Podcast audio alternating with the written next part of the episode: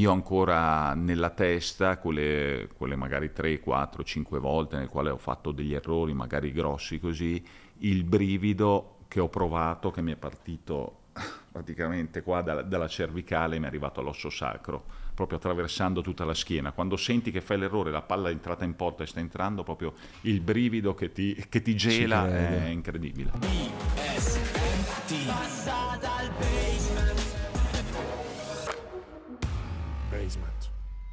Bella raga, bentornati al basement. E in questo momento siete qui, siamo insieme, siamo solo noi prima dell'inizio della puntata, eh, probabilmente se state ascoltando e basta, in questo momento non sapete che cosa io ho davanti ai miei occhi ed è una delle cose che più mi emoziona perché quelli che vedete qui, quindi li proverò a, a raccontare a chi ci sta solo ascoltando, sono dei guanti, ma questi sono i guanti del portiere migliore della storia. Gigi Buffon è passato dal basement, questo vuol dire che sta per iniziare una chiacchierata, quindi approfitto di questo momento in cui siamo solo noi per fare tutte quelle cose tipo mamma mia Buffon è passato dal basement, cioè tutto l'entusiasmo del mondo perché ovviamente io tutte le volte che l'ospite arriva qui cerco un po' eh, di trattenermi, chiaramente gioco a carte scoperte quando dico che sono particolarmente coinvolto, in questo caso Buffon per me come per tante altre persone è un simbolo di tante tante cose, è probabilmente il portiere più forte della, della storia del gioco del calcio e, e, più che altro questo è un pezzo clamoroso, il guanto di cui stavo parlando, all'interno del Basement Museum, che chissà un giorno magari diventerà tipo il MoMA, no? si prende il biglietto e si viene qui. Detto questo,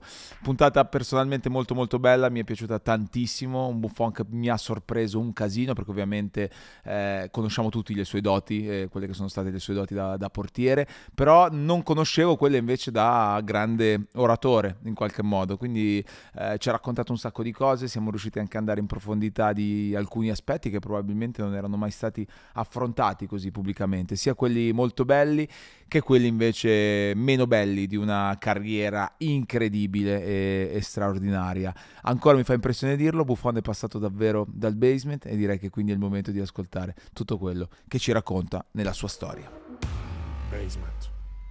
Bella raga, nuovo appuntamento, nuovo passa dal basement, questo vuol dire nuova super chiacchierata all'interno proprio del basement. Ciao, io sono Gianluca Gazzoli, se ancora non l'avete fatto e vi va iscrivetevi a questo canale, fatelo così non vi perdete assolutamente nulla. Se ci state ascoltando anche su tutte le altre piattaforme con cui potete farlo, grandi, grandi, continuate a farlo, è una cosa che ci fa sempre un sacco piacere e che fa accadere cose magiche come questa. Devo dirlo, insomma, il basement ci sta regalando un'emozione dietro l'altra e oggi eh, io sono particolarmente emozionato perché può succedere, la cosa che non credevo che sarebbe mai successa sta succedendo. Gigi Buffon è passato dal basement! ciao, ciao, buongiorno a tutti, ciao ragazzi. Allora, eh, Gigi, grazie, ma grazie proprio tantissimo, tantissimo. È un grande piacere, un grande onore anche perché ho sentito parlare molto bene wow. di te e di voi. Ecco. È, questo mi fa ancora più, più piacere perché è inevitabile, delle volte io gioco subito a carte scoperte, cioè non essere poi coinvolti in qualche modo. Io sulle puntate sportive ho sempre un debole, sulle puntate che riguardano quelli che sono stati poi eh, i miei miti, eh, che lo sono tuttora, ho un debole, per, cioè veramente come in questo caso rischio di sciogliermi, però, però questo poi fa anche empatizzare molto con chi ci guarda e insomma il fatto che tu sia qui oggi è veramente un grande onore, un grande piacere anche perché di cose da, da, raccontare ce ne sono sempre tantissime. Sì, ce ne sarebbero tante. sì, sì, sì, sì, Guardiamo, guardiamo dove, dove, va questo percorso. Tu stai bene? Come va? Tutto a posto? Sì, sto molto bene, sono molto, molto felice in questa nuova versione insomma, di vita, dopo, dopo 29 anni di, di, professionismo e devo dire la verità, occupo bene il mio tempo, che ma, poi alla fine... Eh, credo che questa cosa arrivi nel momento che da quando poi sei arrivato anche qui hai subito mostrato un grande entusiasmo, nel senso proprio tu come... Io la prima volta che ti incontro, devo dire la verità, e, e, mi sembra una persona che trasmette subito questa positività, questo Beh, entusiasmo. Sì, sì, sì, sì, in linea di massima sì, perché mi piace diciamo, stare bene con le persone, mi piace creare empatia con le persone e alla fine credo che le persone si differenzino anche per, per l'energia che, che trasmettono. Sì. Ecco. E quindi cerco di circondarmi se, uh, il più possibile di, di, persone che mi trasmettono energie positive. Eh, questo è fondamentale, filosofia che sposiamo assolutamente un casino e che fa parte degli ospiti del basement. Eh, prima, insomma, parlando delle varie cose che ci sono qui, dei cimeli, delle maglie, eccetera, raccontavi che quando vai a scuola a prendere i tuoi figli tutte le volte dicono qualcosa sulla maglia e tu gli dici no ma io non ne ho più. sì, sì, sì, è vero, la richiesta sempre o dei ragazzi, compagni di miei figli, ma anche dei, dei professori quando magari devono fare delle piccole aste per sì. una raccolta fondi è sempre quella della maglia. E tant'è che a dicembre per Natale ho dovuto andare al negozio e comprarne una mia. sì, sì. Tu hai comprato esatto. la maglia. E poi l'ho siglata chiaramente e, e gliel'ho data. Sì. L'hai finita in qualche modo. Eh sì, anche quelle che sono rimaste magari sono, sono dei pezzi particolari certo, e, sono quelle e li tu. voglio mantenere. Quali sono quelle che conservi della tua carriera? Guarda, ne ho conservate veramente poche nei primi 20-25 anni di carriera. Negli ultimi 3 o 4 devo dire che invece l'ho conservate quasi tutte e le ho tutte siglate con il giorno della partita, se era il primo tempo, se era il secondo, insomma. Ma va, come mai questa cosa? Cioè come mai prima meno? Perché... Perché prima sei giovane, eh, pensi che la tua carriera non potrà mai finire e, e quindi non vuoi rimanere, diciamo, schiavo ecco, di, di, di, un qualcosa, no? Okay. E dopo invece pensi che che magari anche per, per i tuoi figli, per, insomma, per, per, chi succederà a te, insomma, avrà un qualcosa, un ricordo secondo me di, di valore. Ecco. Sì, io credo che tutto ciò che ha fatto parte della tua carriera abbia assunto un valore per poi la carriera che hai avuto, per tutte le cose che hai, che hai fatto, cioè è una cosa di cui tu sei consapevole strada facendo, cioè io mi chiedo sempre quando uno è il più forte in quella cosa lì e probabilmente lo è della storia o comunque è in quella discussione, si rende conto che ogni cosa che fa ha un valore di un certo tipo o vivi nella tua dritto nelle cose che fai? No, guarda, io devo dire che una delle più grandi fortune che, che ho avuto anche per eh, reinserirmi nella società adesso così è il fatto che ho fatto per, per 30 anni un, un lavoro eh, con l'incoscienza totale di quello che potevo rappresentare o potevo essere, no? Però questa, questa, leggerezza alla fine mi è servita per vivere bene ogni tipo di situazione, ecco. anche quelle, soprattutto quelle più difficili, di grande responsabilità, di grande pressione. Ecco. Quando non hai, se vogliamo, piena consapevolezza sì. ecco, di quello che, che rappresenti anche per gli altri, secondo me vivi seriamente, anzi alcune volte ti, ti stupisci di come, di come, gli altri si rapportano con te, no? e, e, del tipo anche di, uh, di, nomea che puoi avere uh, a livello internazionale, certo. ecco, è tutto una sorpresa. Eh. Una cosa che mi ha fatto capire questo quando sono andato al Paris Saint-Germain. Al sì. Paris Saint-Germain sono uscito dall'Italia e nonostante avessi 40 anni, per cui non ero più nel pieno della, della carriera, e la gente anche di Parigi oppure quando siamo andati in tournée all'estero impazziva nel, nel vedermi, no? E io tutta questa cosa, cioè, mi ha sorpreso, chiamavo mia moglie a casa e dicevo, ma sti qua hanno capito che, che, ormai ho quasi smesso, che sono... Eh, e devo dire però è, è, una bella soddisfazione, ecco. Beh, direi, anche, insomma, è quasi incredibile che tu non ti rendessi conto un po' di questa cosa, forse perché sei immerso nella tua... No, perché sei, cioè, no. poi lo sport è quella cosa che veramente non ha, non ha confini, no? Sì, ma perché alla fine ho, ho sempre vissuto una vita molto, molto normale, cioè, e quindi questo ho sempre frequentato persone molto normali, cioè i miei amici, la mia cerchia di amici, sì. e, e quindi tutto questo ha fatto sì che i miei piedi fossero sempre molto attaccati al terreno. Okay. E, non, e, avessi la piena coscienza del fatto che ero stato fortunato, sono stato fortunato a fare quello che, che, che ho fatto e quindi eh, questa fortuna, a questa fortuna non è che ci puoi abbinare la prosopopea, ecco. Eh, secondo me ci puoi abbinare una riconoscenza. Okay. E il miglior modo per essere riconoscente a una cosa grande è essere normale e sereno. Sì, lo, lo penso anche io, tra l'altro poi... Eh nel, in quest'ultimo periodo tu parlavi appunto della, mm, insomma, tuoi nuovi ruoli, tue nuove cose, mm. quali sono le cose, le, le, prime cose che ti stai prendendo la libertà di fare che magari prima non facevi? Ma oh, sto dedicando tanto tempo a, a me stesso, a, ad aumentare determinate competenze, per dire ora da settembre a fine dicembre ho fatto il corso da direttore sportivo e quindi ho seguito le lezioni, riandare di nuovo in un'aula con uh, tanti compagni normali, tra virgolette, uh, confrontarsi con loro, interagire con loro, fare l'esame, avere la tensione di un esame che non sia quello calcistico, insomma tante cose belle. Adesso a fine gennaio incomincio un master di manager d'azienda alla Bocconi, Uh, poi adesso ho ricominciato per la millesima volta una full immersion d'inglese e quindi ho tante cose da fare. Ah, abbiamo incominciato un progetto nuovo con uh, un format uh, fra fantacalcio, calcio e finanza. A con, questo mi ha colpito con... molto, nel senso che ti ho visto proprio sul pezzissimo su tutto ciò che è trading, che è finanza. No, guarda, quello, per quel che riguarda sì, la, la finanza, la, la, la macroeconomia, la politica monetaria, politica fiscale, sono tutte cose che mi interessano dalla notte dei tempi, cioè da inizio 2000, ecco, che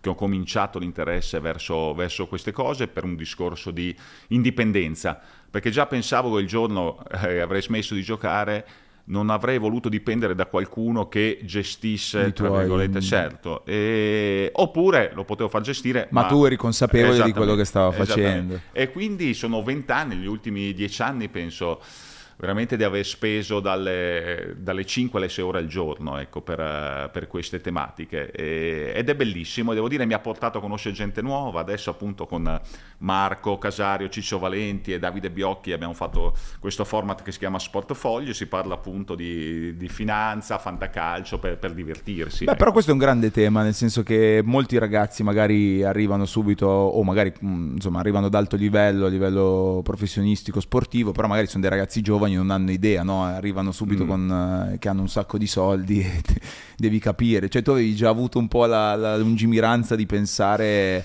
non voglio farmi fregare in primis sì. e voglio capire poi che cosa farò un giorno. Esattamente, sì. E poi volevo crearmi anche un'altra porta, un'altra opportunità oltre al calcio. Cioè nel senso che non volevo essere uh, schiavo del fatto che se il calcio mi avesse chiuso le porte io non avrei saputo cosa fare. Ecco. E quella era una cosa che per l'indipendenza che ho sempre cercato, che ho sempre avuto dentro, mi avrebbe ammazzato. Ci credo. E quindi eh... alternative sempre. Chiaro. Perché ti, ti danno e ti permettono di essere libero e di scegliere in libertà. E questo è, è molto importante e, ed è un, credo un consiglio anche per, per tanti altri ti capita di, di, dare adesso consigli mm. di questo genere, essendo tu diventato il veterano con i ragazzi o adesso soprattutto nel ruolo anche no, rispetto alla nazionale?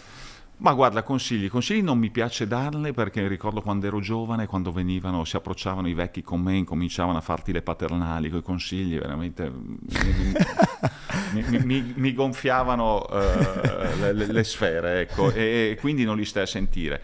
Però chiaramente c'è un modo di relazionare ecco, con i ragazzi giovani e trovi la chiave giusta e quindi alcune volte devi essere anche più...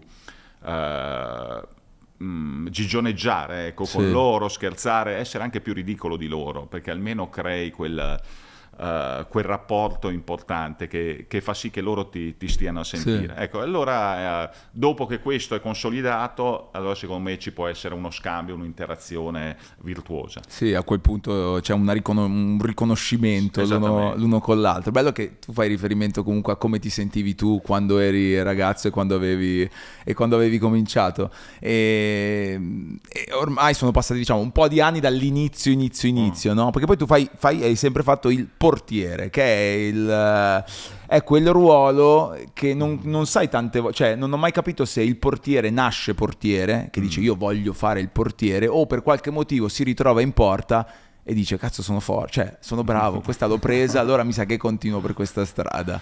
Ma guarda, non lo so nemmeno io, nel, nel mio caso specifico penso di essere nato portiere e di averlo scoperto tardi, nel senso che io ho cominciato a fare il portiere a 12 anni, quando in media tutti i ragazzi già ai 6, 7, 8 anni... Sai già il tuo ruolo. Sì, sai eh. già il tuo ruolo. Io invece ho cominciato a 12 e a 17 ho esordito in Serie A.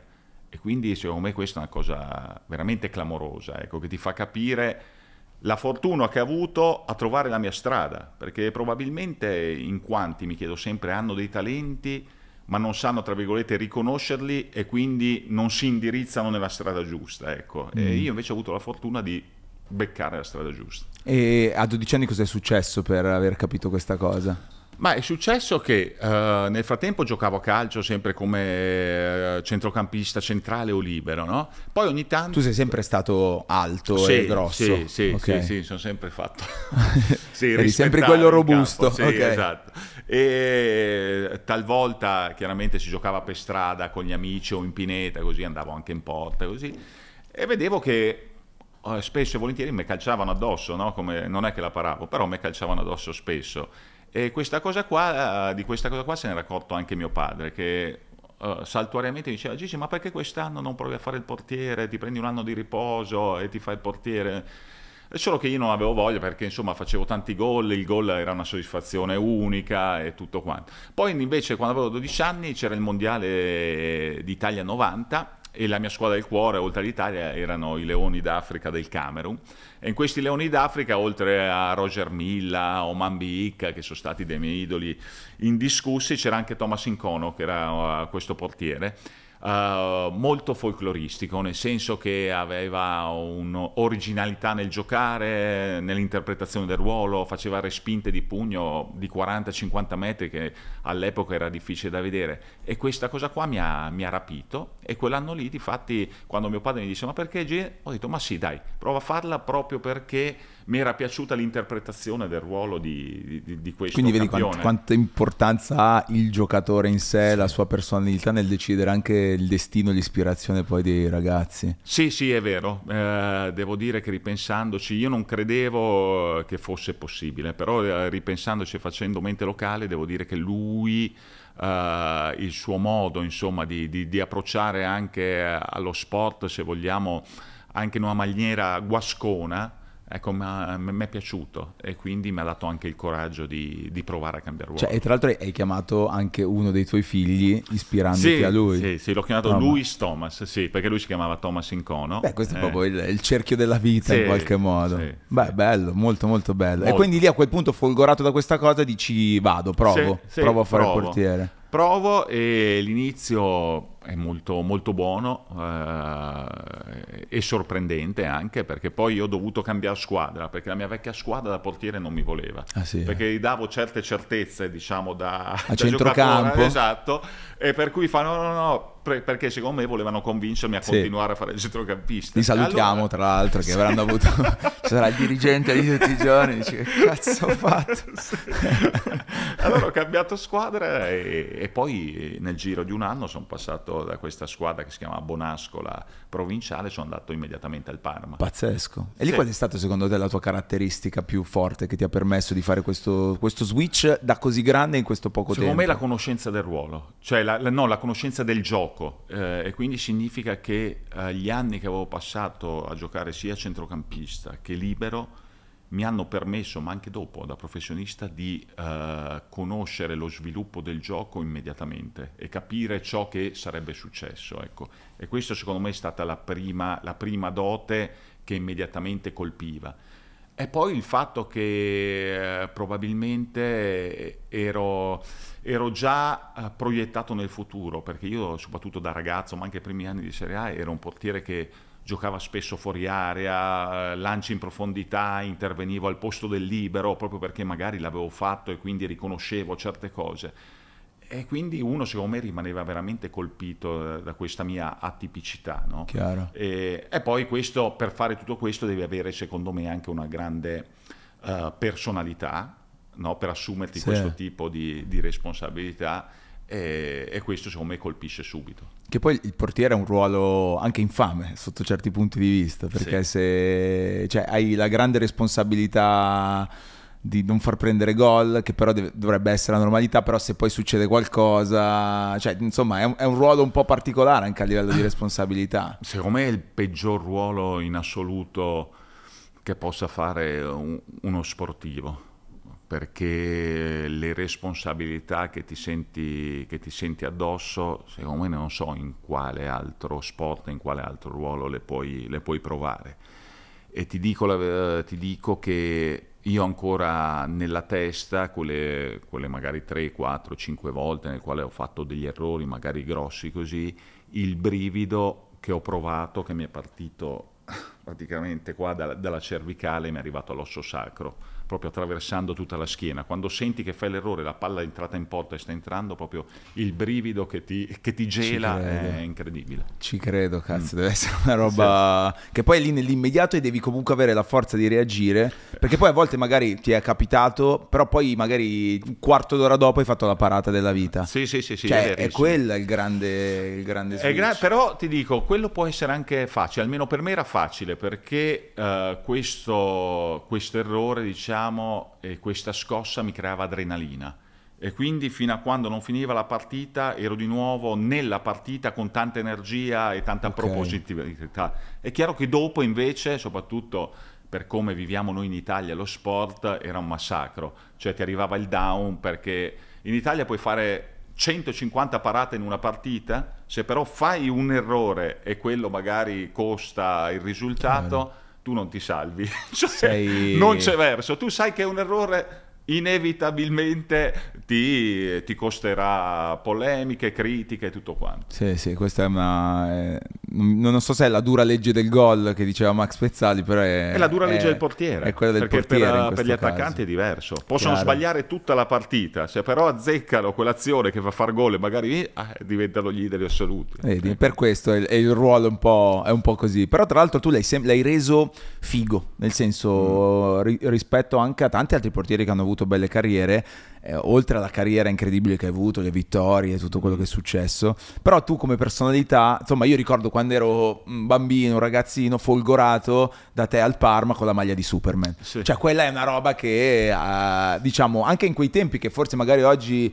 di più si tende a fare l'estroso o qualcosa di particolare, però in quei tempi lì vedere un portiere eh, del Parma che fa questa cosa, co- co- ti ricordi quel periodo? Sì, me lo ricordo, è stato uno dei periodi sotto certi aspetti più belli ecco, della mia vita perché, perché cavalcavo l'onda, perché realmente esprimevo chi ero e senza nessuna inibizione, e, però è anche è anche vero che nel, nel, tempo mi sono accorto di dover cambiare, mi sono accorto di dover cambiare perché tutti uh, questi anche eccessi, perché insomma uh, da, da, ragazzo ero molto irriverente, sfacciato, facevano sì che uh, un pochino per il ruolo che avevo mi creassero delle, delle turbe, chiamiamole così, ah, sì? psicologiche, sì, delle, e quindi... Eh,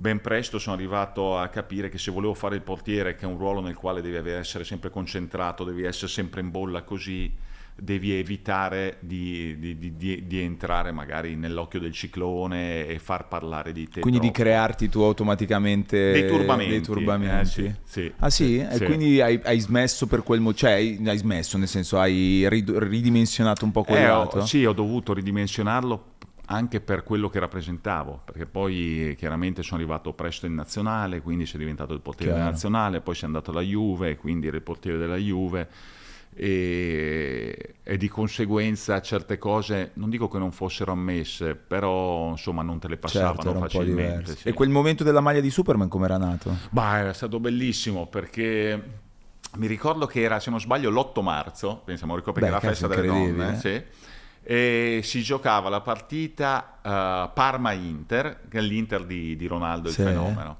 E mi ricordo che uh, mi, mi, regalarono, una, una, tifosa mi regalò in settimana la maglia di Superman e dissi domenica me la metto, ho detto perché secondo me c'è bisogno domenica di un super portiere, no? Stai scherzando.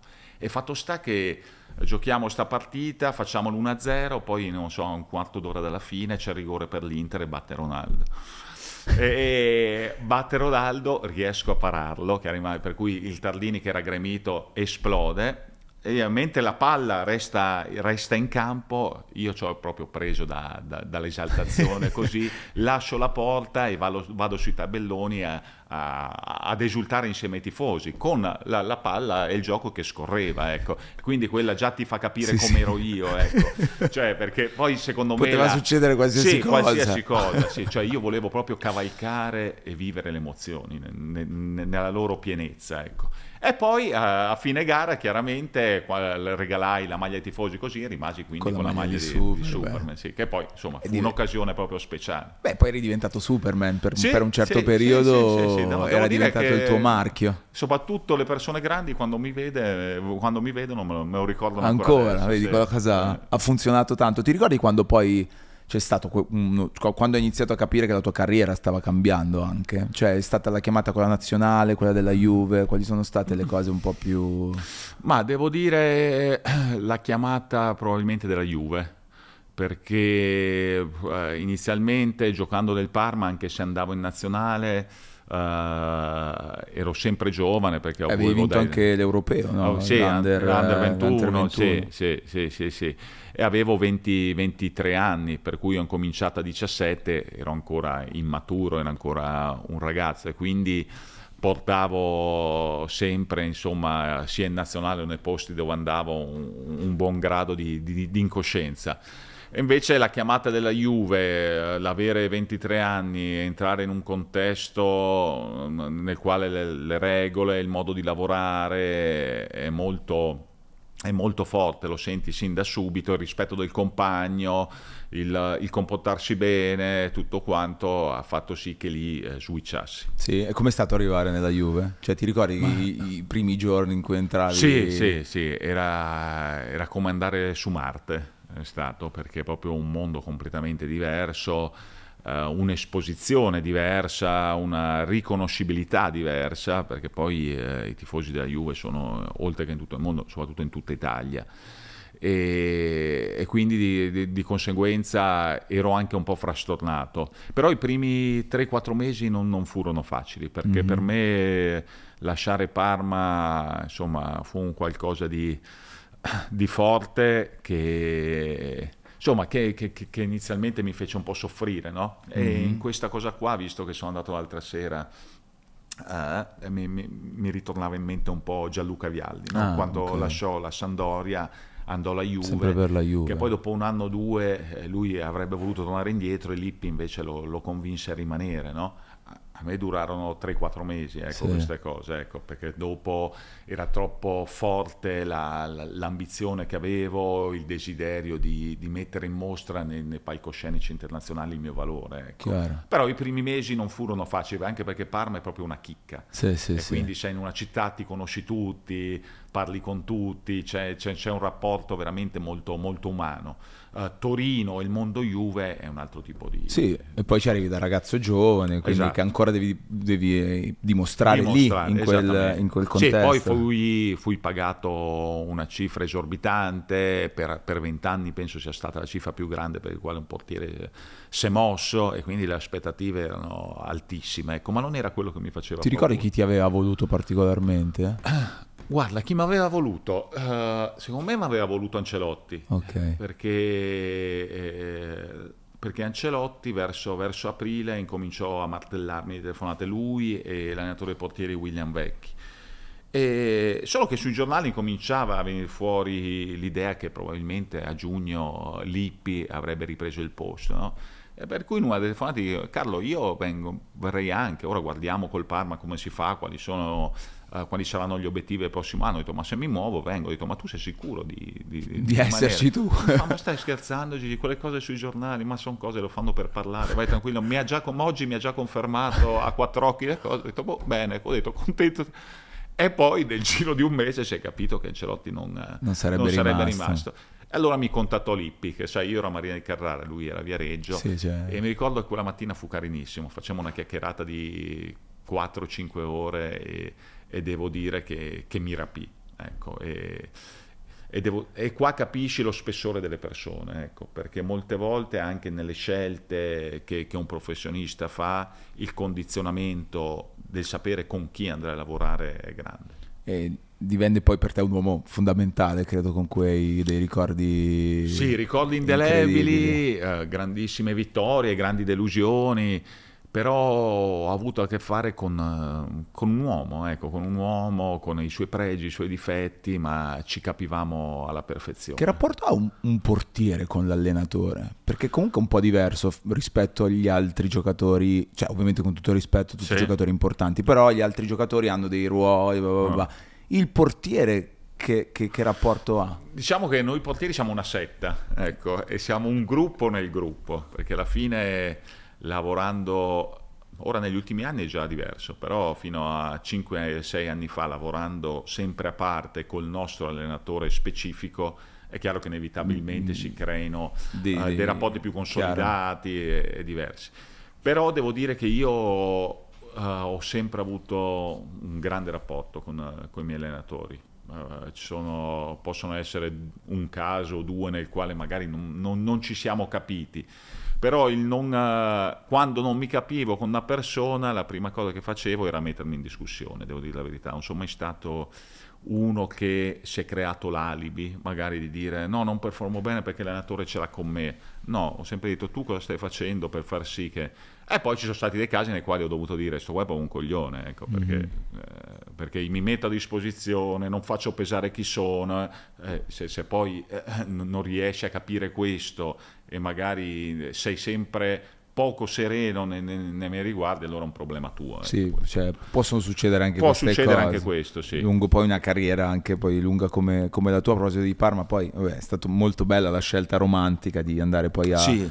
A chiudere anche lì la tua... È stata la scelta più bella che potessi fare, guarda, è quella della quale sono più orgoglioso, perché uh, a 43 anni avrei potuto magari anche avrei potuto, potevo rimanere alla Juve, rifare un altro contratto, così, però non eh, avevo voglia, alla fine l'indole esce fuori, ho fatto due anni ecco, in, eh, in panchina al secondo portiere e sentendomi, avevo bisogno di questo perché per, per, mantenermi e quindi tornare alla Juve col suo modo di, di lavorare e però poi volevo, volevo, concludere la carriera a mio modo, giocando, essendo protagonista, perché poi lo, lo sono sempre stato e, e, sapevo che potevo ancora esserlo. E quindi in quell'estate lì avevo avuto un po' di proposte anche molto carine, entusiasmanti per fare anche la Champions League e tutto.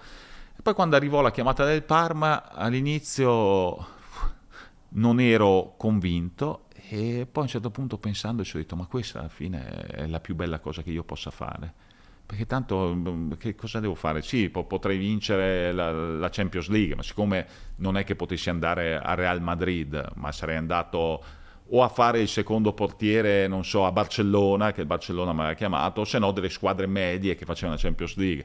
E a quel punto ho detto no, no, no, è bellissimo tornare a Parma, è una cosa che mi ha dato un sacco di, di soddisfazione, mi ha dato un sacco di gioia, riabbracciare la gente di Parma, rimettere la maglia del Parma è stato un qualcosa di, di grandioso che, che, anche se non è andata come volevo, perché l'idea era quella di ritornare in Serie A, Uh, devo dire che mi sono regalato veramente due anni splendidi e ho ricucito ecco, un rapporto con la, con la, gente di Parma unico. Bello, anche perché appunto non era scontato per niente che tu facessi una cosa di questo genere, però questa è figlia anche di tante scelte che hai fatto lungo il percorso e, e, dopo ci arriviamo, ma in questo fantastico mondo in cui, periodo storico in cui ci sono gli arabi che ci guardano mm. e, che ci, e, che ci, vogliono in qualche modo acquistare, non, non me, ma i giocatori di, di, un certo livello tipo te ti erano arrivate delle proposte, avevi mai preso in considerazione una cosa di questo genere? Sì, mi era, mi era arrivata una proposta quando ho deciso di smettere. In, nell'estate eh, di quest'anno, del 2023, eh, a un certo punto avevo deciso di smettere e mi era arrivata una, una proposta con questa possibilità. Sicuramente è qualcosa di allettante, eh, perché alla fine si parla veramente di, eh, di soldi che in una vita uno non, non, guadagnerà mai più. Però è anche vero che ci sono altre, altre priorità e per me lo smettere di giocare significava smettere di giocare col Parma e quindi se smettevo di giocare col Parma era giusto che smettessi di, di giocare. Ecco, trovare un po' una linea di coerente secondo me nelle scelte che fai, no? perché se avessi smesso di giocare col Parma e fossi andato da un'altra parte non, non lo so, non avrei avuto più lo stesso rispetto di me e alla fine per, per stare bene nel mondo, per essere sicuro di te stesso devi nutrire, devi provare ogni tanto un po' di rispetto anche per, per te stesso ed essere orgoglioso delle scelte che fai con coerenza. Poi possono essere anche sbagliate, ma quello non, non mi interessa. Chiaro. Sai perché, l'importante è sapere il perché tu le hai fatte le cose. Adesso però tanti giocatori fanno scelte di questo genere anche nel pieno della loro carriera, mm. che è una cosa che può sembrare anche un po' sorprendente sotto alcuni punti di vista. Cioè era una roba per la tua generazione immaginabile. No, era inimmaginabile tutto quello che, che si sta verificando. Uh, penso che sia da un certo punto di vista anche, anche equo, cioè nel senso che il privilegio, diciamo, uh, di essere i, i, maestri e i proprietari del calcio lo davamo quasi per scontato noi italiani, europei eh, o sudamericani.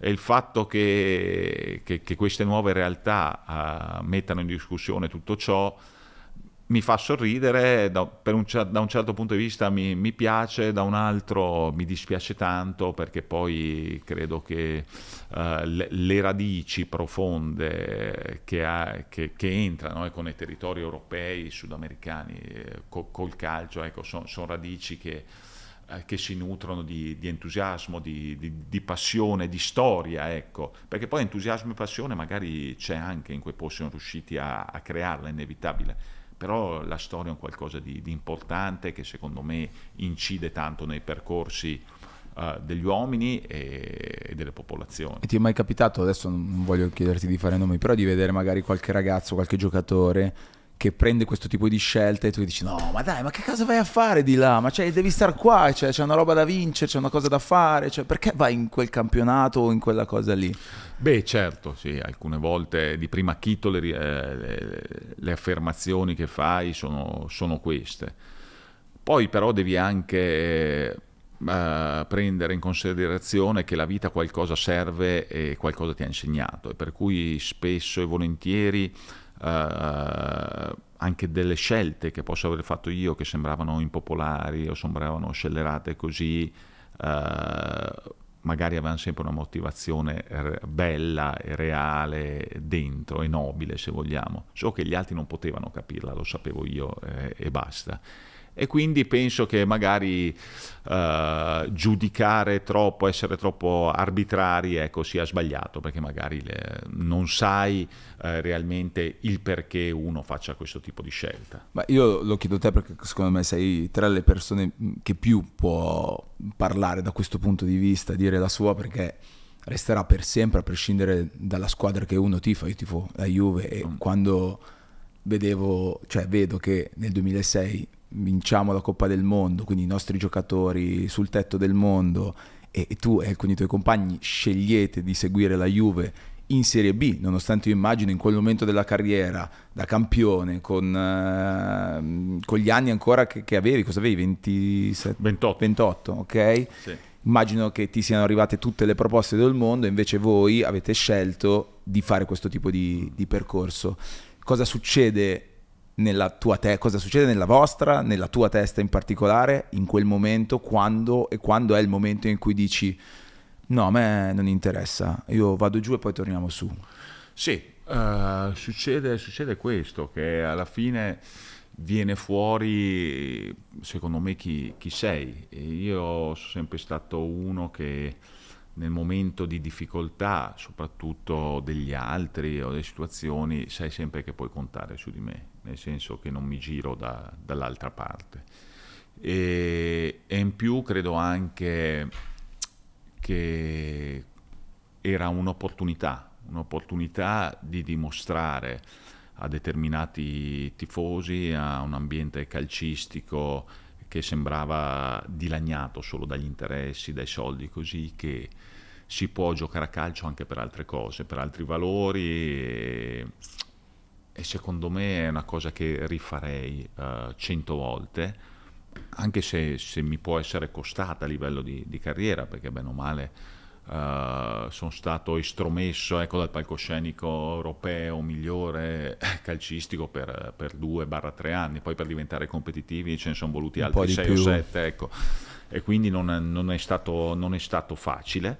Uh, però ci sono, credo anche che le scelte importanti, le scelte grandi le debbano fare le persone che hanno la forza per poterlo fare. E che poi sono di esempio di ispirazione per tanti altri.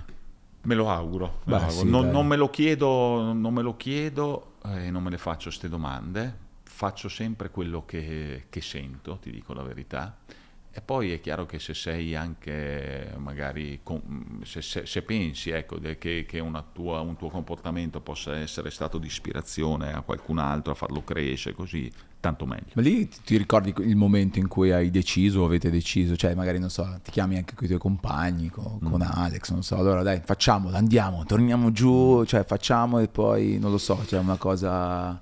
No, guarda, io... Uh, devo dire la verità, è stato molto semplice. Eh, sono andato in sede alla Juve, finito il mondiale e c'era innanzitutto uh, respiravi un'aria quasi di dismissione, ecco, Beh, no? perché sì, veramente sì, sì. Era, era, successo uh, un cataclisma e parlando con, con, il direttore che era Alessio Secco eh, mi disse allora Gigi eh, cosa vogliamo fare? Visto che hai queste opportunità facciamo anche io ero lì e ho guardato ho detto Ale come, come volete voi eh? ho detto se, se, a voi interessa ho detto rimango anche non è, non, non è un problema per me.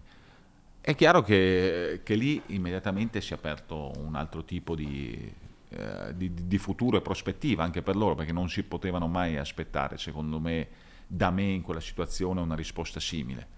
E immediatamente allora siamo, tra virgolette, ripartiti, ecco, no? il fatto che loro sapessero che potevano contare su di potevano, te. Secondo me, insomma, un po' di, di energia insomma, è stata data. Sì, anche perché in quel momento, poi dopo quel mondiale, eri veramente l'uomo, no? insieme ai tuoi compagni del, di, quel, di quel mondiale lì. Però andando per gradi, e poi dopo che sei, che sei arrivato alla Juve, eh, come poi, cioè, quali, quali, sono stati alcuni dei tuoi momenti clou secondo te dopo nel, nel, percorso, cioè quelli che ti hanno anche un po' emozionato di più? Ma eh, sportivamente parlando, diciamo, la cosa più, più bella ecco, che, che mi ha emozionato è stato il primo scudetto, anche quello inaspettato, Uh, perché era quello vincemmo noi a Udine l'ultima partita e l'Inter franò a Roma con la Lazio. Ecco, e quindi, sai, come tutte le cose inaspettate, poi la prima volta che vincevo uno scudetto a Udine, che bene o male per me Udine è sempre un posto particolare perché da bimbo ci ho passato tanto tempo con i miei zii e tutto quanto. E, e poi uh, inevitabilmente la vittoria dello scudetto dopo la Serie B e quindi l'anno di, di Conte. Per me ecco, quella lì è stata un'altra, un'altra cavalcata trionfante, un'altra, un'altra magia. Ecco. Quella lì è stata veramente uno scudetto della, della caparbietà, della, della tenacia, della, della voglia di, di, di, soffrire, della voglia di, di, condividere con gli altri, che ci ha trasmesso chiaramente in primis Conte, poi insieme alla società, però anche noi giocatori ci abbiamo messo nel nostro. Cosa ha avuto lui di diverso quando è arrivato per, per, per, per riuscire a, a, a, a dare a tutti quel carattere che ha permesso di fare quella cavalcata? È stato un elettroshock è arrivato e col suo, suo piglio proprio da, da, da leader, da, da, uomo carismatico, eh, ci ha proprio scosso. E ci ha insegnato, secondo me quelli erano i primi anni nei quali secondo me anche il discorso tattico, il discorso di gioco un pochino stava evolvendo secondo me è stato bravissimo nel, nel convincerci, nell'essere convincente con la, con la proposta di gioco che, che, faceva. E mi ricordo ancora che insomma, lì non è che avesse proprio delle esperienze, aveva fatto dei bei campionati a Bari, mi ricordo a Siena, era venuto in Serie A vincendo bene, però in Serie A aveva fatto solo qualche mese, se non sì. sbaglio, l'Atalanta, poi andò via e quindi poteva essere un punto interrogativo e invece devo dire che sin dalla prima riunione la, la certezza e la convinzione che, che ci diede fu, fu, impressionante. Tant'è che noi arrivavamo da due settimi posti, a, ad agosto siamo lì a Torino a fare, a fare allenamento viene a trovarmi il mio procuratore e mi dice Gigi com'è quest'anno? Ci riusciamo a arrivare fra i primi cinque? Ho detto no no ti dico una cosa, quest'anno noi arriviamo fra i primi due o arriviamo secondi perché il Milan era talmente più forte di noi in quel momento ed era, era consolidato ecco, per certi livelli, ho detto però se il Milan sbaglia ho detto arriviamo primi, perché cose, certe cose le riconosci subito. Beh, cavolo, grande, ottima previsione. Sì, sì, sì. Il, um, tu giocando eh, immagino che nella squadra, non lo so, cioè i tuoi migliori amici nel senso di, mm. di gioco sono i difensori, sì. perché ce li hai sempre lì davanti. Sì. Quali, quali sono quelli con cui ti sei sentito un po' più al sicuro nella tua carriera? Ma guarda, devo dire che per performare bene, secondo me, devi anche creare una situazione, un ambiente positivo, no? E quindi io se quasi... non mi ricordo di essere entrato in uno spogliatoio e non avere un bel rapporto con qualcuno. Eh, chiaramente con i difensori si crea una specie di fratellanza, no? perché inevitabilmente siamo gli ultimi baluardi e, e alcune volte, eh, se vogliamo, le, le, superficialità, chiamiamole così, o i vezzi diciamo, del, dei giocatori d'attacco ci fanno, ci fanno innervosire. no? non, non Noi siamo più per la sostanza. Via. Cioè, quando vedi una roba, dici, no, cazzo, sì. perché ti stai perdendo sì, in quella sì. cosa lì? Ci credo. Gli insulti che diamo agli attaccanti sono, sono unici. E... e, no, però devo dire che gli ultimi anni sono stati bellissimi, rapporti proprio creati impegnati con eh, Giorgio Chiellini, con, eh, con Andrea Barzagli, con, con Leo Bonucci, con, eh, con, tutti quanti, poi insomma nel, nel, mio cuore penso che gente come Fabio Cannavaro, Turam, Ciro Ferrara, Montero, insomma Pessotto, insomma, tante, tanti, tanti, tanti, bellissimi rapporti e tante bellissime emozioni condivise. E io vedo sempre, a me piace sempre vedere, no, le, ormai c'è anche la telecamera sul portiere, la reazione quando la squadra, la, la tua squadra fa gol, no? Mm. Tu cosa vedi dalla tua porta? Cioè ci sono dei gol che tu cerchi di capire, che ti è capitato di, di star lì in apprensione, cosa sta succedendo, che si vede che vo- avresti voglia di buttarti nella mischia. sì, sì, sì, sì, è vero, è vero, è vero, è vero. Alcune volte questa voglia di, di partecipare no? e, e, non essere sempre relegato all'ultimo posto da solo eh, è, è, forte.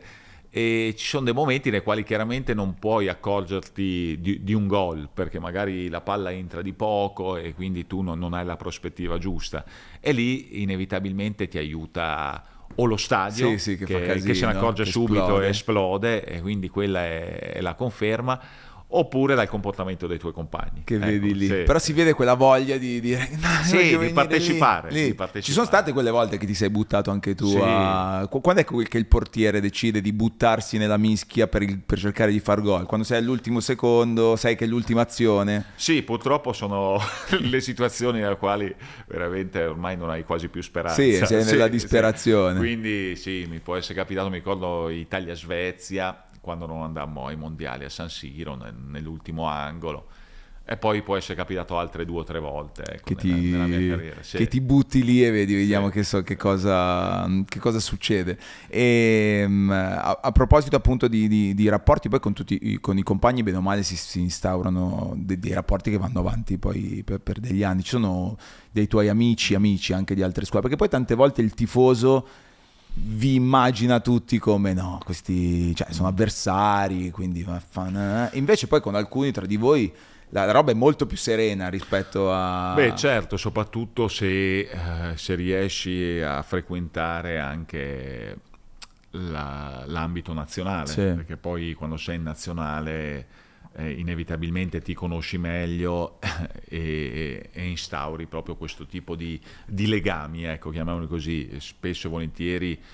Uh, penso che per dire io con Francesco Totti ci conosciamo dall'Under 15, per ah, cui da, dal 93, mm-hmm. inevitabilmente, anche se magari telefonicamente non ci sentiamo mai, eh, ci sarà sempre un qualcosa che, che ci unirà, no? perché l'abbiamo vissuto insieme nella nostra se vogliamo, epoca più bella, no? che è quella dell'adolescenza, sì. dove tutto secondo me ha molto più, più sapore, più valore, c'è, c'è, più sogno, c'è più tutto. Non sai no? ancora quello che, che, succederà. Esattamente. Cioè, quindi che figata, non sapevo che era da così tanto, cioè quindi quando voi avete vinto il mondiale... Uh. Cioè, è una roba che con dei ragazzi che tu conosci in alcuni casi da quando avevi 15 anni. Perché... Eh sì, quelli che conosco da più tempo sono sicuramente Francesco Totti e e Rino Gattuso, ah. sì, sì, perché anche Rino, uh, seppur uh, all'epoca non è che facesse parte delle, delle, nazionali giovanili in pianta stabile, ecco, perché non è che uno che colpisce, eh, che, che, rapiva l'occhio ecco, sì, per sì, un sì, discorso certo. tecnico o di bellezza, diciamo, uh, fisica, ecco, però era uno che già uh, allora percepivi che aveva un'energia, aveva un, un desiderio, insomma, di emergere che era enorme proprio. E, e loro sono quelli che conosco da più tempo e sono quelli anche che sento molto, molto vicini. Sì, beh, parentesi mondiale ovviamente, non possiamo non parlarne, credo che sia la cosa più, più, più bella e incredibile che una, uno sportivo possa vincere un giocatore di calcio, perché rappresenti la tua nazione, ti, ti fa tutta l'Italia, si crea una bolla magica e cosa ha rappresentato per te quella, quell'estate del 2006? Beh, il mondiale è sicuramente la soddisfazione e, e il picco di, di una carriera per, per uno sportivo poi per quel che riguarda il discorso calcio e quindi la popolarità del calcio, soprattutto in un paese come l'Italia, tutto questo rende, fa deflagrare proprio di, di emozioni. Mm. E, è stato sicuramente un momento bellissimo, però mi ricordo anche che eh, dovuti, abbiamo dovuto superare, abbiamo superato talmente tante pressioni, ecco, dovute anche quindi alla, alla volontà di, di, di poter e di voler vincere, che nel momento in cui abbiamo vinto e l'arbitro ha fischiato la fine, io ero veramente felice che fosse finita ed ero talmente spossato che non me la sono neanche goduta la, la vittoria. Sì, davvero? Sì, sì, no, no, ero soddisfatto, sì, certo, certo. però eh, ero stremato. C'era proprio. uno stress sì, anche psicologico. Qual è stato secondo te durante quel mondiale la, la, chiave di volta che poi ha... Beh, la chiave di volta secondo me è il percorso che avevamo fatto tutti insieme, perché insomma era nazionale che...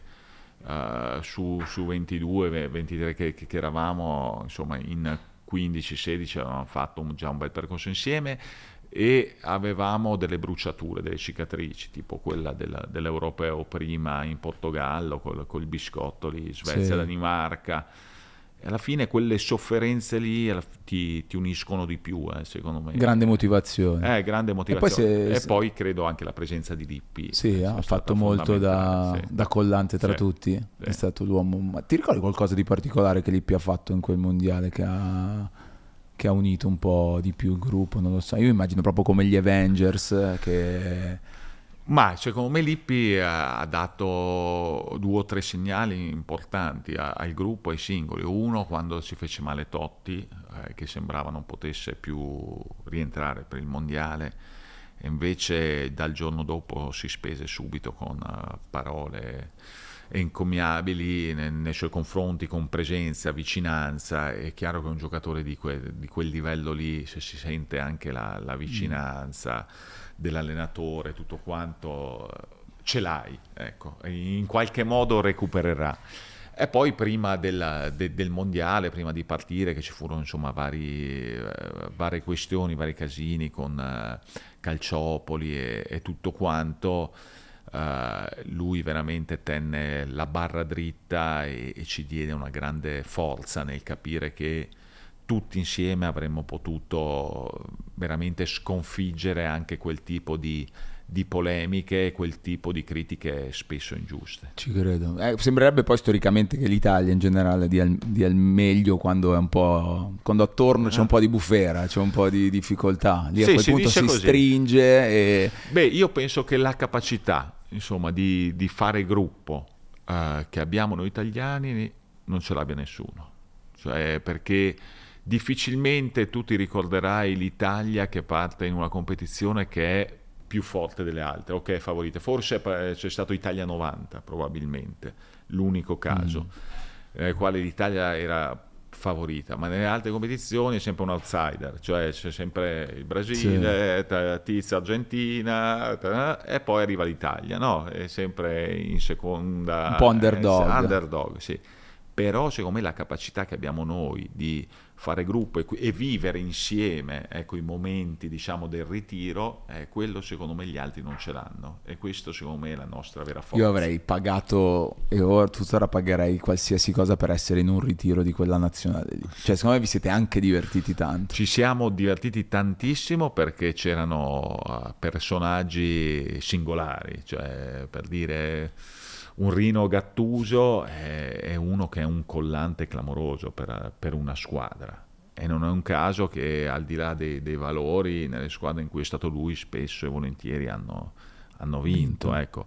Uh, Fabio Cannavaro è un altro ragazzo che, che, che crea ecco, queste situazioni. Uh, poi Marco Materazzi uguale. Cioè... Ma cosa succedeva oltre al campo? Ora di raccontabile, nel senso scherzi, cose. ogni tanto capita sì, di sentire aneddoti. Sì, sì, sì, sì, no, scherzi, prese de- derisioni, prese in giro, perché poi ti ho detto, uh, conoscendoci d- da tanto tempo, avevamo anche uno storico, di confidenza. Eh, certo. ecco e, e, questo serviva secondo me soprattutto ad allentare la tensione in, in certi momenti e, insomma e vivere 30-35 giorni insieme che non è facile perché ogni tanto veramente Uh, essere reclusi per 35 giorni. Anche perché siete realmente piacere. reclusi, nel sì, senso siete sì, lì e sì. non è che potete fare molto altro. Molto altro, esattamente. Però devo anche dire che ci ha aiutato tanto la, la popolazione locale, no? tutti eh, gli emigrati, che sì. sono immigrati chiaramente, che ci facevano, ci sostenevano e la loro presenza era incredibile. Mi ricordo torniamo dalla semifinale di Dortmund in albergo, che sono state le 4 di notte. Guarda. Io una fiumana di gente così non l'ho mai vista, cioè sembrava veramente che alzassero il pullman loro, sì. ad aspettarci all'albergo alle 4 e mezza di notte stato, quello lì è stato un sogno, ecco, uno dei flash e uno dei sogni più di soddisfazione, più emozionanti che ho. Beh, quella è la partita dopo la, dopo dopo la, la Germania. Germania. Sì, Vai, sì, quella sì, è stata.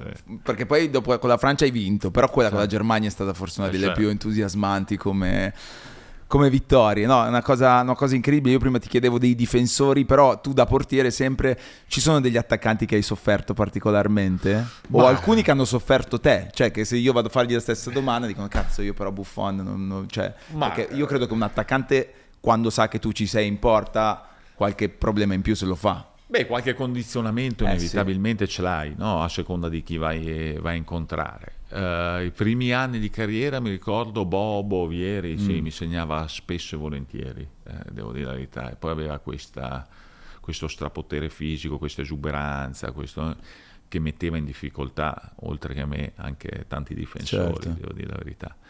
E poi nei, nei tempi moderni, devo dire, Cristiano Ronaldo mi ha fatto gol sempre mm. cioè, è, è, incredibile, devo dire che uh, la cattiveria con la quale ho visto fare a lui certi movimenti in partita non l'ho mai vista fare a, nessuno, proprio vedevi quella, quell'energia cattiva però, perché era frutto della determinazione di voler arrivare a tutti i costi, a tutti i costi sì. eh... costasse qualsiasi cosa. E poi chiaramente Messi, perché Messi è, è un unicum, è un qualcosa di, di, di, incredibile quello che ti ha fatto vedere, però ho avuto anche la fortuna di, di giocare contro grandi campioni che uno uh, delle volte uh, pensa che, che, che siano state solo dei, dei, dei, dei, personaggi di poco rilievo invece sono stati protagonisti assoluti e quindi parlo non so di Zidane sì. lascio stare gli italiani perché sennò eh, ce ne sarebbero anche lì un milione però mi viene in mente Zidane ma anche lo stesso Ronaldinho quando stava mamma bene, mia Ronaldo roba. vabbè il fenomeno ho visto veramente ho giocato contro dei campioni incredibili unici e Adesso provando a immaginare, allora ieri Iniesta, sera ho fatto ecco, eh, anche Iniesta. Iniesta, Iniesta, Iniesta a proposito di, di, di, ritiri, eh. quando l'immagine di lui al, al, Camp Nou, non so se ti ricordi, scalzo, centrocampo, sì. comunque è una roba che tutte le volte un po' emoziona perché fa pensare quando hai una carriera poi così così grande. Allora, ieri sera, prima di, insomma, sapendo che oggi abbiamo fatto questa chiacchierata, ho fatto un errore, cioè sono andato a vedermi un po' di video tuoi. Ah. Un errore perché sono stato tre ore, non ho dormito perché ho iniziato a vederne, quindi di parate incredibili, ma se tu dovessi scegliere, cioè potendo tornare indietro, sapendo quindi dove la palla sarebbe andata e dove potresti parare solo un tiro che è entrato di Ah. tutti quelli che, che- che- di, di que- di quelli che sono entrati in momenti cruciali. Ce n'è uno che sceglieresti su tutti che vorresti che quella palla non fosse entrata? Guarda, eh, c'è stata eh, una non parata che, che per me invece era parata, è, è strano da, da raccontare, però eh, nella finale di Champions League col Milan, eh, vabbè andiamo ai rigori, eh, noi ne sbagliamo tre, e loro ne sbagliano due e, e il quarto, se non sbaglio, eh, va- viene Nesta a calciare. Nesta eh, arriva sul dischetto e apre il piattone, no? Io intuisco l'angolo e mentre la palla arriva ho proprio la sensazione la sicurezza di dire, boh, parato, no? E poi a un certo punto vedo veramente la palla eh, negli ultimi due metri prima di arrivare da me, prende un po' di velocità, cambia un pochino traiettoria e io praticamente da- dall'avere la certezza di aver parato il rigore vedo la palla che, che entra in porta, ecco. E lì proprio mi è scesa la catena. Ah. Cioè me lo ricordo come, come adesso che sono rimasto talmente, talmente male che proprio lì eh, per me proprio è diventato tutto nero. Ah. E, e questo non voleva dire che avremmo vinto, perché poi al limite saremmo andati ad oltranza. Sì, sì, sì. Però quello lì è stato uno dei momenti eh, della mia vita, mi ricordo ancora, nel quale sono rimasto proprio male. Cioè, sono rimasto deluso, sono rimasto gelato. Cioè, come dire, no, ma Sì, cioè, esattamente. Avevo presa. E poi in un momento, in un è un momento po' cruciale. Sì, sì, Sì, sì. Eh, la ricordo bene quella, quella finale anche dall'altra parte. Infatti, io se, pote- se dovessi scegliere, eh, anch'io mi, mi unisco a questa parata. Tornando indietro, mi unirei su questo. Non, non sapevo di questa. Sì. Su questo. Avrei pensato più mi dicessi l'ultimo, magari il rigore Ah. di Shevchenko, che Ah. magari. Quello No, era- no, anche perché in quello, visto che quello di Nesta era il quarto, quello lì era il quinto, Era qui- ero, già in brasato, blackout. ero già brasato. Però sì. vedi quanto cacchio conta poi la testa, no? In tanti... poi, poi il rigore, cioè tu cosa pensi quando sei in porta e c'è il rigore davanti? Ti metti a guardare negli occhi l'avversario? No, o- guarda, negli ultimi 10-15 a- 10 anni così è cambiato molto perché eh, con tutta questa tecnologia hai la possibilità insomma di studiare un po' Ah, l'avversario e tutto qua e quindi un pochino delle idee te le fai, una strategia ecco di poterlo parare. Però fino al 2000, 2010 così si andava ad intuito ecco, Sì. e tu non conoscevi praticamente quasi mai ecco, chi Chiaro. veniva a calciare come, come poteva Quindi non ci calciare. sono segreti o cose, cioè tecniche che un portiere può, insomma, permettere soggezioni. Ci sono quelli che si spostano, quelli che No, ballano, que- in, quello, in quello ci credo. Ah, credo ok. che tu possa destabilizzare. Mhm. Sicuramente l'attaccante, se quando viene a calciare incominci un po' a muoverti, a fare lo stupido, a fare cose alle quali lui non è abituato Mhm. e quindi che vanno a minare insomma, la, la- Ok. la- la sua normalità. Ecco. Però quello non mi è mai piaciuto farlo. Chiaro. perché l'ho sempre, chiaramente per l'orgoglio che ho, ho sempre voluto, tra virgolette, battermi alla pari, Mm. ecco, e quindi mettere in condizione l'altro, l'avversario, di fare il massimo e io di poter esprimere il massimo. E poi chi è più bravo vince. E quel che succede, succede. E poi una cosa che secondo me è sempre un po', eh, come dire, difficile poi da gestire per uno sportivo è quando finisce la partita, che tu abbia vinto e che tu abbia perso, arrivano tutti subito con le telecamere, le domande, Ah. le cose. E insomma, credo per una personalità anche come la tua, molto istintiva, eh, sia un momento difficile da gestire, Ah. ok? E mi sono sempre chiesto se c'è qualcosa eh, di cui magari col senno di poi ti sei, mh, ti sei pentito di aver detto o che avresti voluto dire in modo, in modo diverso. Ma guarda, eh, quello che, che- che- che- che mi chiedono tutti sempre è dell'intervista eh, che feci finita la partita col, con Real Madrid, no? che proprio eh, tracci mai. E, e ti dico che chiaramente ora sono passati un po' di anni, 6, 7, non mi ricordo, 5 quelli che sono. E, e col senno di poi dici eh, la rifaresti quella cosa? È chiaro che adesso sono passati 5 anni, 6 mm-hmm. anni, con la condizione di serenità sì, con chiaro, la quale vedi le cose chiaro, adesso, chiaro, dici no, magari qualcosina rivedrei, ecco però eh, quando tu vai a fare le interviste eh, non è che puoi posticipare, dici ci vediamo tra un mese. No, perché io credo che, che, poi la e gente quindi... si dimentica che tu sei lì, cazzo, che, no, beh, che hai stato... vissuto una roba sì. incredibile. Sì, sì, lo stato emotivo in, uh, inizial... cioè, condiziona tanto e, e inevitabilmente molte volte sei costretto per, per ovvie ragioni a morderti la lingua e, e lì non, non, ce l'ho fatta, non ce l'ho fatta perché, uh, credimi, non è perché siamo usciti dalla Champions League, no, perché secondo me lì avevamo fatto un'impresa calcistica memorabile, che nel calcio secondo me difficilmente si poteva ripetere, perché andare a recuperare sì, 1-0-3 sì. casalingo a Madrid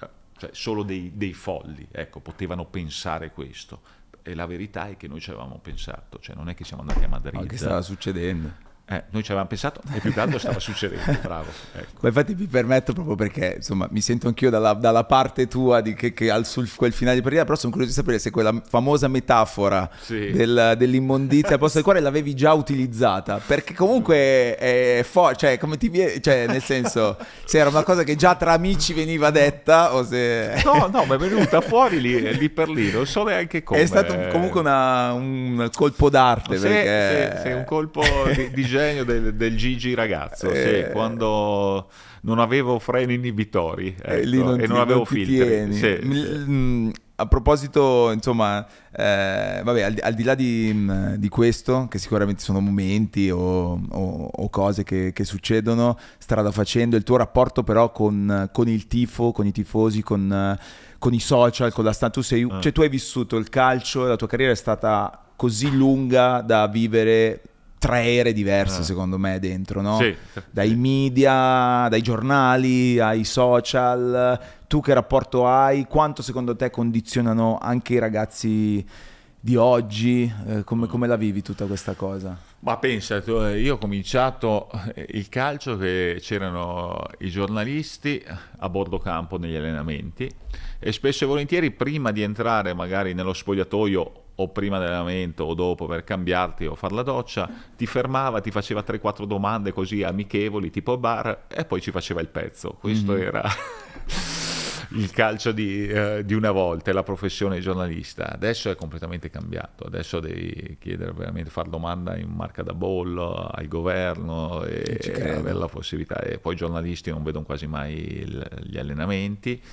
Devo dire che uh, questi, questi, social, questo nuovo modo di, di comunicare, per me è stato una fortuna il fatto che sia arrivato tardi perché se l'avessi avuto io a disposizione quando ero ragazzo non so cosa sarebbe potuto succedere.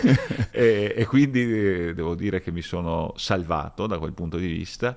E, e, sai per i ragazzi non è facile non è facile poter gestire questo tipo di, di libertà di, di, anche di espressione di condivisione di pensieri e, e, quindi devono avere, secondo me, almeno inizialmente vicino delle, delle persone che, che, li aiutino. Uh, adesso per dire io i social sì, ogni tanto li, li, adopero, ho una società con la quale magari ogni tanto eh, dico di, di, scrivere certi messaggi o mandare certe foto così, però non sono uno curioso e questo mi ha sempre salvato nella vita, curioso della stupidità, ecco, perché io sono uno curioso delle cose che mi interessano, a me non mi no, interessa cosa pensano gli altri di me, per cui io non vado mai, non ho mai letto un, un messaggio magari dei, di quelli che chiamano haters, haters. o di chi... Ma, non mi piace, a me piace avere un mio equilibrio, mi piace avere con un'autocritica giusta,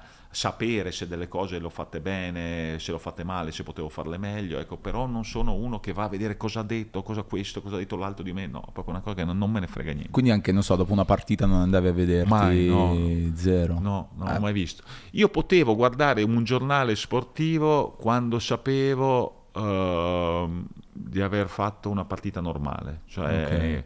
perché sia quando sapevo magari di poter essere sotto, sotto torchio, quindi aver fatto una partita negativa o positiva, non ho mai... Ti avrebbe condizionato? Sì, magari. avrebbe condizionato il mio equilibrio. E okay. ti ho detto, per il ruolo che facevo, l'equilibrio mentale è la prima cosa. Eh, credo proprio di sì, cavolo, diventa una roba fondamentale.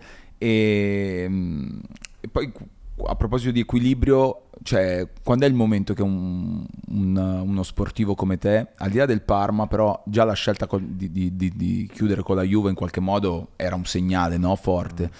E tu hai avuto una carriera davvero lunga, eh, al di là che il portiere magari ha una carriera un pochino più lunga rispetto agli altri, ma la tua è stata secondo me particolarmente lunga, soprattutto mantenendo un livello alto. Cos'è che ti fa dire a un certo punto? Perché per uno sportivo l'ho imparato conoscendovi, conoscendo alcuni amici comuni, di al- cioè quel momento lì in cui devi decidere che finisce è tosto, cazzo.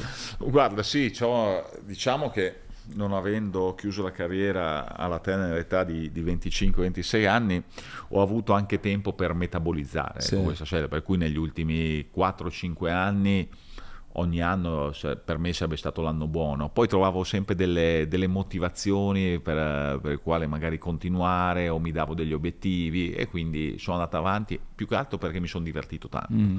E dentro di me pensavo sarebbe perfetto riuscire a smettere di giocare magari quando nelle ultime due o tre partite di campionato magari ti fai un piccolo infortunio ecco che, volesse ah, sì. ho detto quello sarebbe proprio la motivazione ideale e il momento giusto e fatalità è capitato proprio così. Attenzione a quello che si desidera sì. perché potrebbe. No, che succedere. poi non è stato neanche un infortunio grave, però, però era stato, un infortunio che non sbatti, portato via non sbatti, 3, non mesi e non ce E, e com'è stato andare dalla, cioè lasciare la Juve a un certo punto, che è stata la, la, la, la mm. parentesi più. La parentesi, la, tua, il pezzo di carriera più, più, grande, poi decidere di andare al PSG?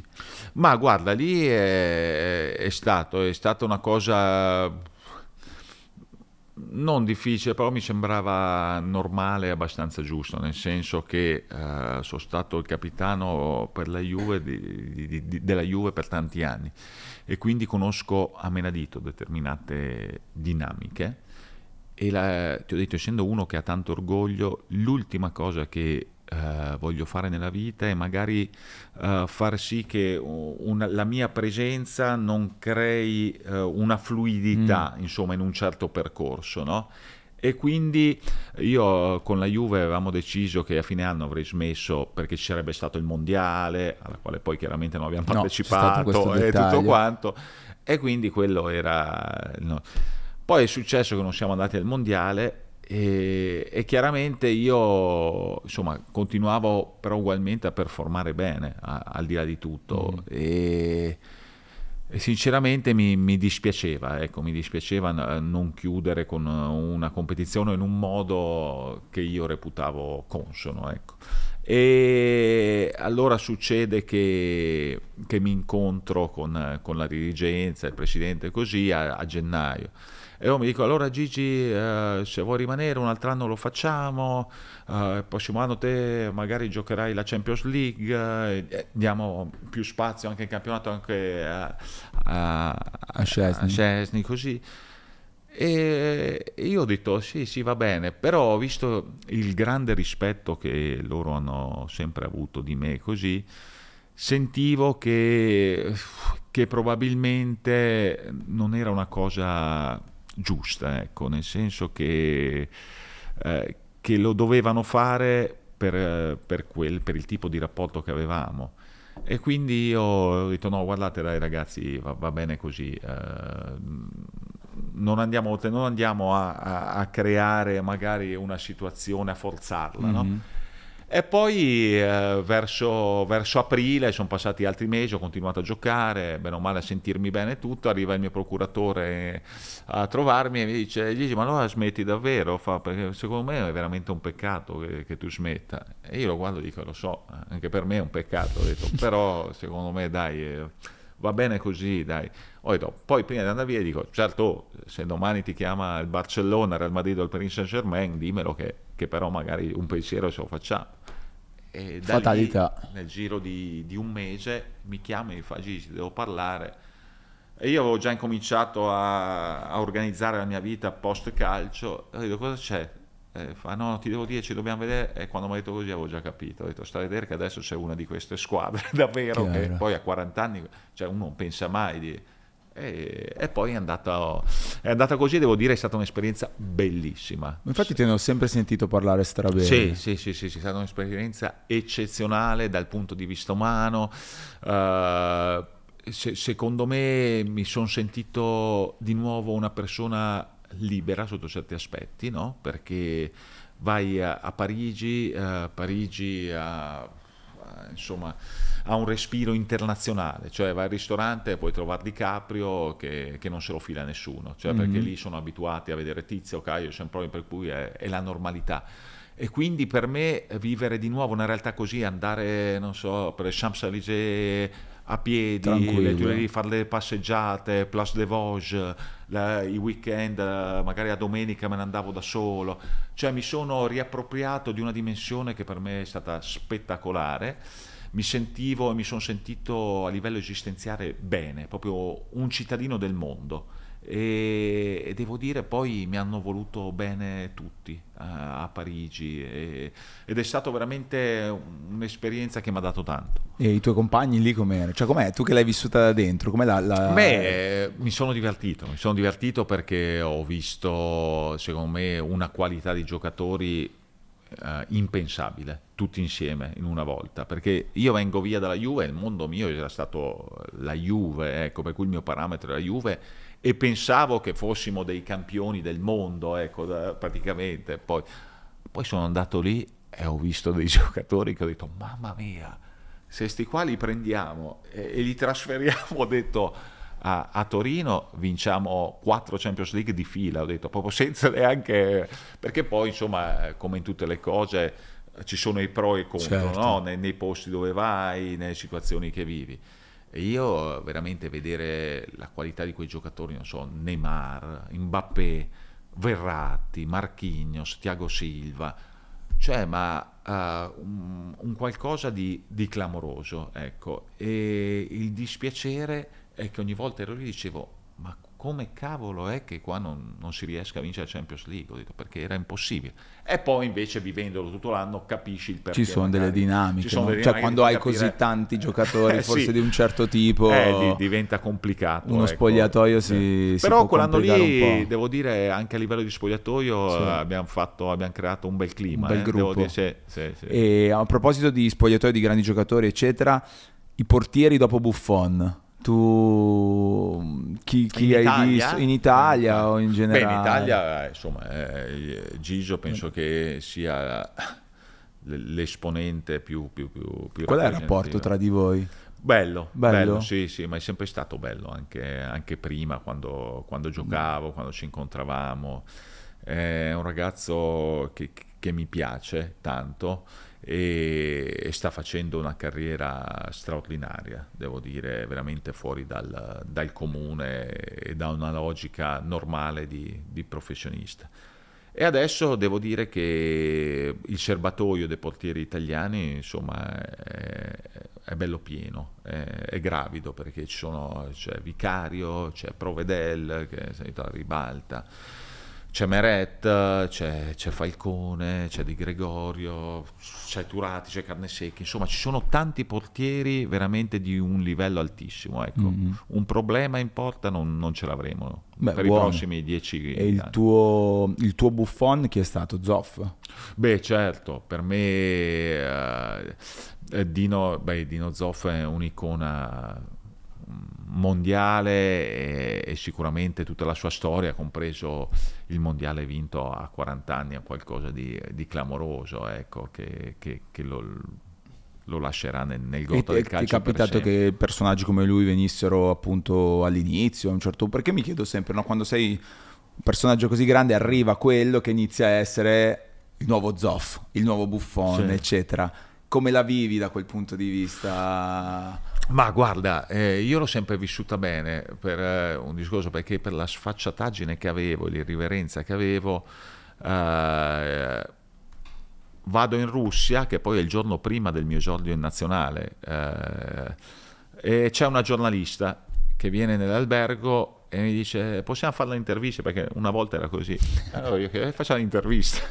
Allora stiamo lì a parlare così e a un certo punto mi guarda sai era giovane eh, anche carina non me la ricordo perché era, era una, bella ragazza. Mi guarda e mi dice un po' un, uh, col fare un po' saccente allora mi dicono uh, che tu dopo Yashin potrai essere uh, hai la possibilità di essere il portiere più forte della storia, insomma, dopo Yash. E che io la guardo e ho detto, guarda, io ho 19 anni, so che potrò fare bene, ma sinceramente non so dirti se potrò fare così bene e se sarò inferiore a Yashin, ho detto, perché uh, ho 19 anni, non è che tu già adesso mi puoi mettere dei paletti o dei limiti, io potrò essere anche superiore a Yashin, no?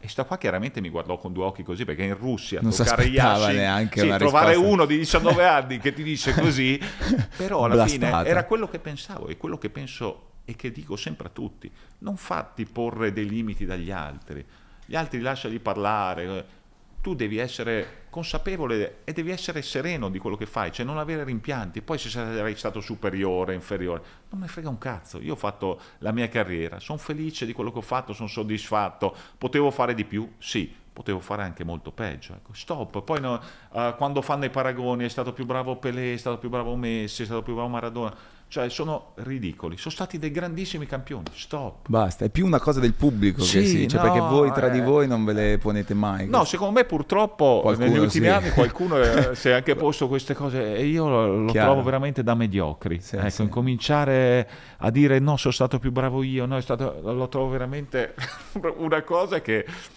che, Beh, non cavolo. Sì, poi anche adesso i, i, vari premi individuali sono una cosa che, di cui si, si, dibatte, eccetera. Cioè tu sei quasi, eh, insomma, sì, il portiere che stava per vincere il pallone d'oro, c'era una roba... Sì, sì, sì beh, sarebbe, sarebbe stato... stata una, una, grande cosa, ma alla fine, come dico sempre, l'ha vinto uno che, che esatto. l'ha meritato tanto. Quindi eh, è rimasto in qualche modo a noi. E per chiudere, prima di chiudere, una cosa, so che è un tema delicato, però secondo sì. me anche carino perché mi è sembrato che in qualche modo, eh, come spesso accade oggi, esce una notizia di qualsiasi genere, mm. poi a nessuno poi interessa come vanno le cose davvero. Mm. Siccome è un tema che è ritornato attuale, no? sì. quello delle scommesse, ah, nel calcio, sì, eccetera, sì, eh, ti ha fatto soffrire il fatto che in qualche modo cioè, ci fu uno scandalo, una cosa, si fanno dei nomi, però poi dopo magari da quella situazione eh, mm. se ne esce eh, in modo giusto, corretto in qualche modo però... Boh. Guarda, ti dico la verità, eh,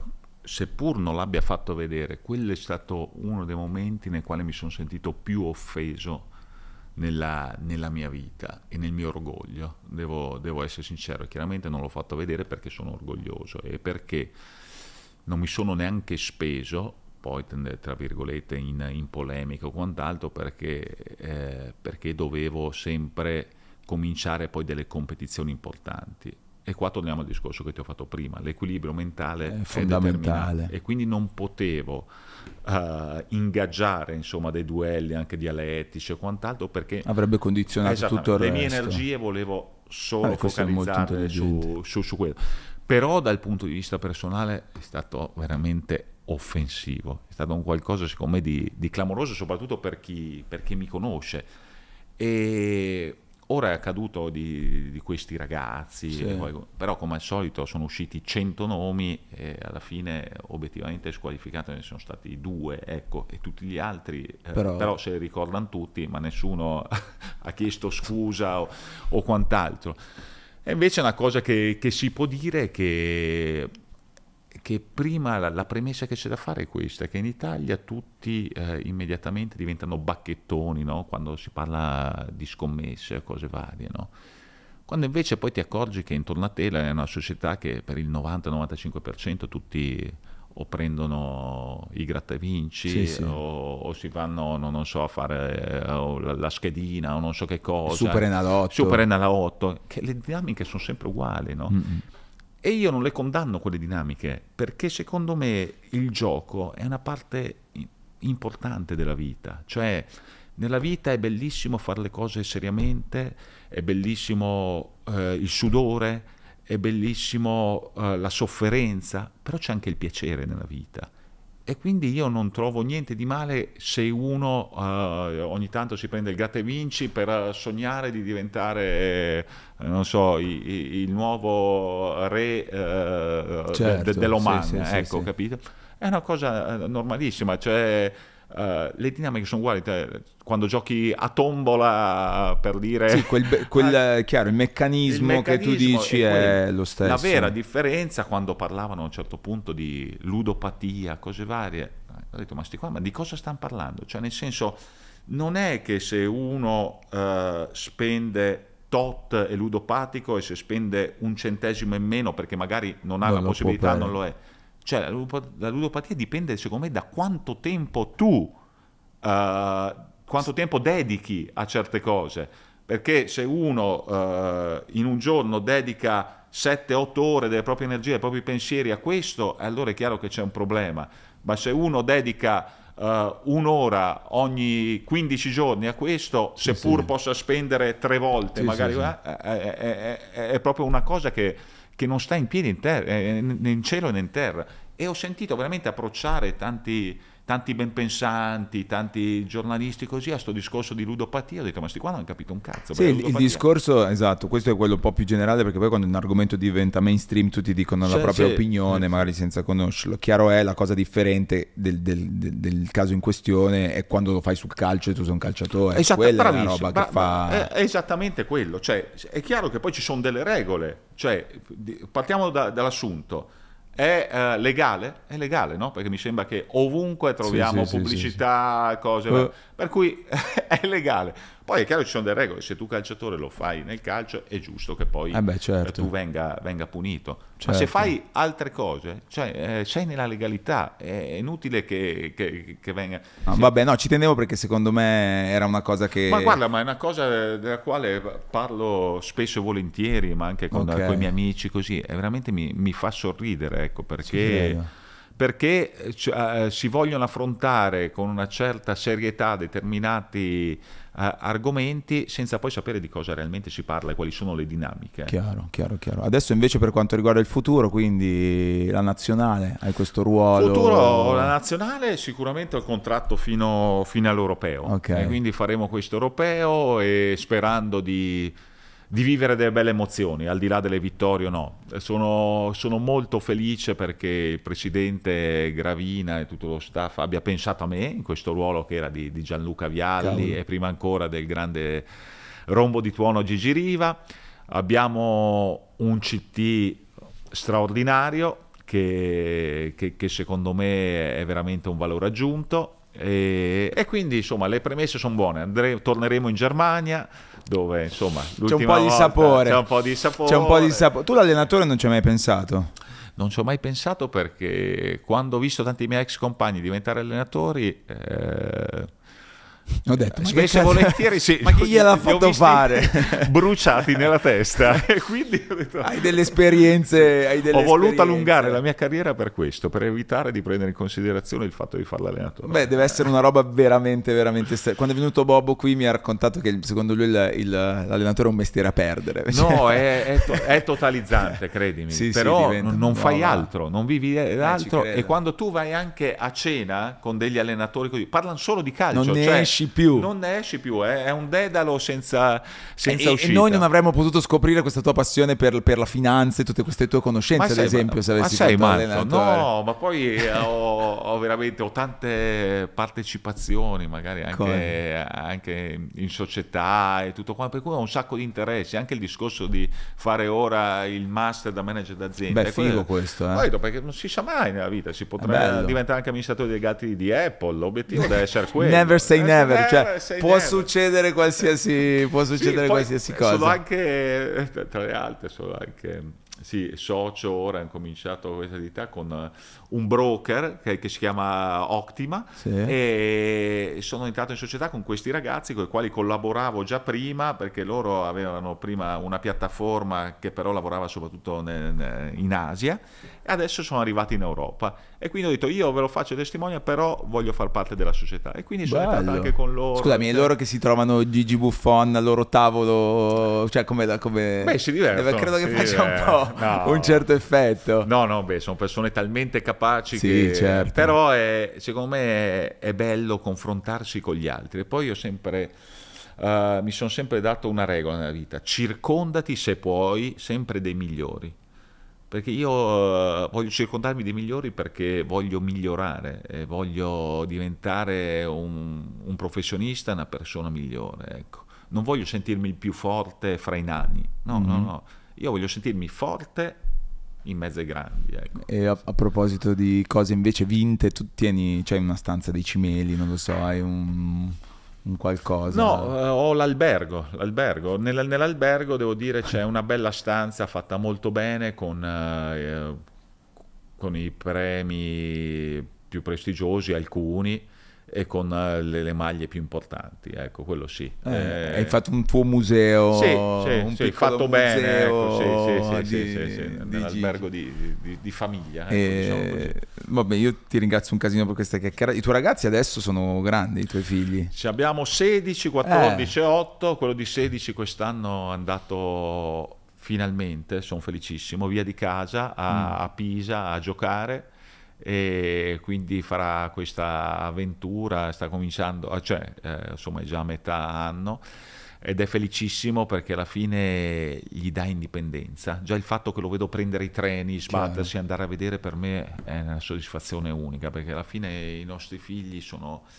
fanno una vita, secondo me, talmente in alcune volte agiata che, che qualcosina gli manca in quanto a, a fame, in quanto a sapersela cavare. E quindi appena c'è stata questa opportunità, eh, abbiamo parlato anche con la mamma, così abbiamo detto, secondo me se va è meglio, così incomincia un attimino a, a capire Figo. com'è anche la strada che è fondamentale per poter crescere. E poi gli altri due, uno si è operato ora ai piedi, abbiamo fatto la convergenza, visto che gioca a calcio, ho detto dopo la convergenza, ho detto Vedrai chissà che- cosa diventi, e l'altro gioca a basket Eh, qua sì, nell'Urania, sì, sì, quello sì. più piccolo, e quindi siamo una polisportiva, una nipote. Beh, tu di famiglia Eh. sono sempre tutti, Tutti, sportivi, cioè lo, lo sport Guarda, è nella vostra famiglia. Allora, io ho avuto ho un, pro- un, un- un parente che si chiamava Moisè, è stato il capitano della nazionale di pallavolo maschile. Ok. Poi sono stati i miei due genitori, hanno fatto atletica, eh, le mie sorelle hanno fatto pallavolo, anche loro nazionale, Serie A e tutto quanto.